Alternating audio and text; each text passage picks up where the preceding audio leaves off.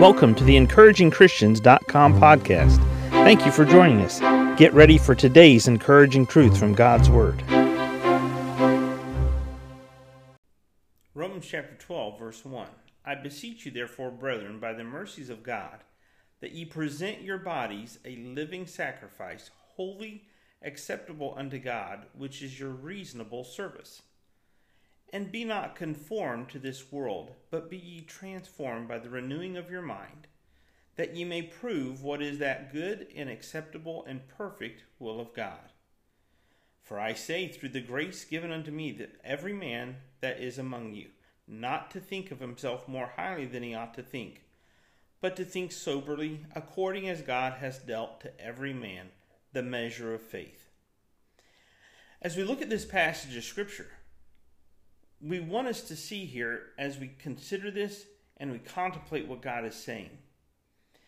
God is telling you and I, as believers, every day He has a plan, He has a path, He has a purpose for you and I. His purpose is going to revolve around Him.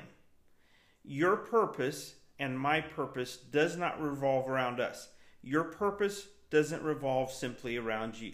My purpose doesn't simply revolve around me. You and I, as Christians, we are God's children. We are His forever children. We have already received eternal life. Nothing can change that. But now, as God's children and as positive co creators with Him in this universe, what do we get to do? What is God's plan for us?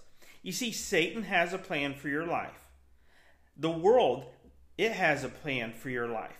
Your flesh has a plan every day for your life, and the flesh has a plan that is opposite of what the world or what God wants you to complete and do in the world. And we see this in Romans 12:1. First of all, we present ourselves as a living sacrifice to God. Holy, we're separated acceptable unto God, which is our reasonable service. But notice he says, verse 2, and be not conformed to this world. Now, have you ever seen a Christian who names the name of Christ, but you couldn't tell whether or not they were saved or lost because of how much they resembled the world? You see, Brother Stanley, you're not supposed to judge. I'm not supposed to judge. I'm not judging. I'm simply saying to you, this is what the Bible teaches. It's not about judging someone else, it's about, as a Christian, not being conformed to the world. The Christian has three enemies the world, the flesh, and the devil. If God is your heavenly Father and the world is against God, who is the world against? They're against you. If your flesh is against God, who else is your flesh against? You. If Satan is working against God and trying to thwart his plan and his purpose in your life from coming to pass, then Satan is against you. So when we start our day and we submit ourselves to God willingly as a sacrifice yielded to Him, which is our reasonable service, then we choose, by definition of submitting ourselves as a sacrifice to God, not to conform to the world, the way the world looks, the way the world acts, the attitudes the world displays, the word choices that the world makes. We are not the world. We are not of this world. We are of our Heavenly Father. So therefore, we don't want to conform to this world. I'm not simply saying earthly versus eternal. I'm talking about the worldly system that happens on this planet. There are groups of people around the world that teach that abortion is okay. In fact, they encourage people to abort babies. Biblically, that whole thought process and that activity is going completely and utterly against God's word.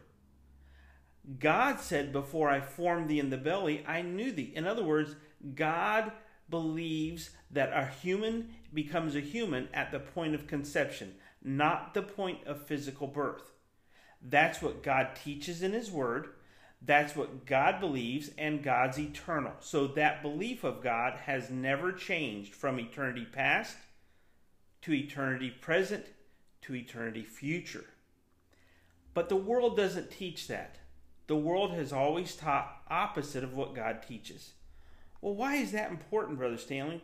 Because, see, if we have our thinking conformed to this world, then our attitudes and our actions and our practice doesn't reflect God's plan and purpose. And then we're not fulfilled. We're frustrated as people. And be not conformed to this world. What other areas or aspects can you, as a Christian, recognize in your life that you had to stop conforming to the world? But be ye transformed by the renewing of your mind, that ye may prove what is that good and acceptable and perfect will of God. Today, I want to co create something good with God. I want to create something wonderful with God. With my life, I want to fulfill God's plan and purpose. I don't want to give in to the world, the flesh, or the devil. I don't want any of my enemies to have influence over me. I want God's Holy Spirit to have complete control over me so that I can fulfill His plan and purpose and be fulfilled on the inside. If the Lord burdens you to give to encouraging Christians ministry so that we can minister to believers around the world and share the gospel for lost people to get saved, your donation will be tax deductible. Your donation will be tax deductible with the U.S. government. Thank you. Thank you for joining us today for the encouragingchristians.com podcast. Please explore our website for more encouraging truths from God's Word.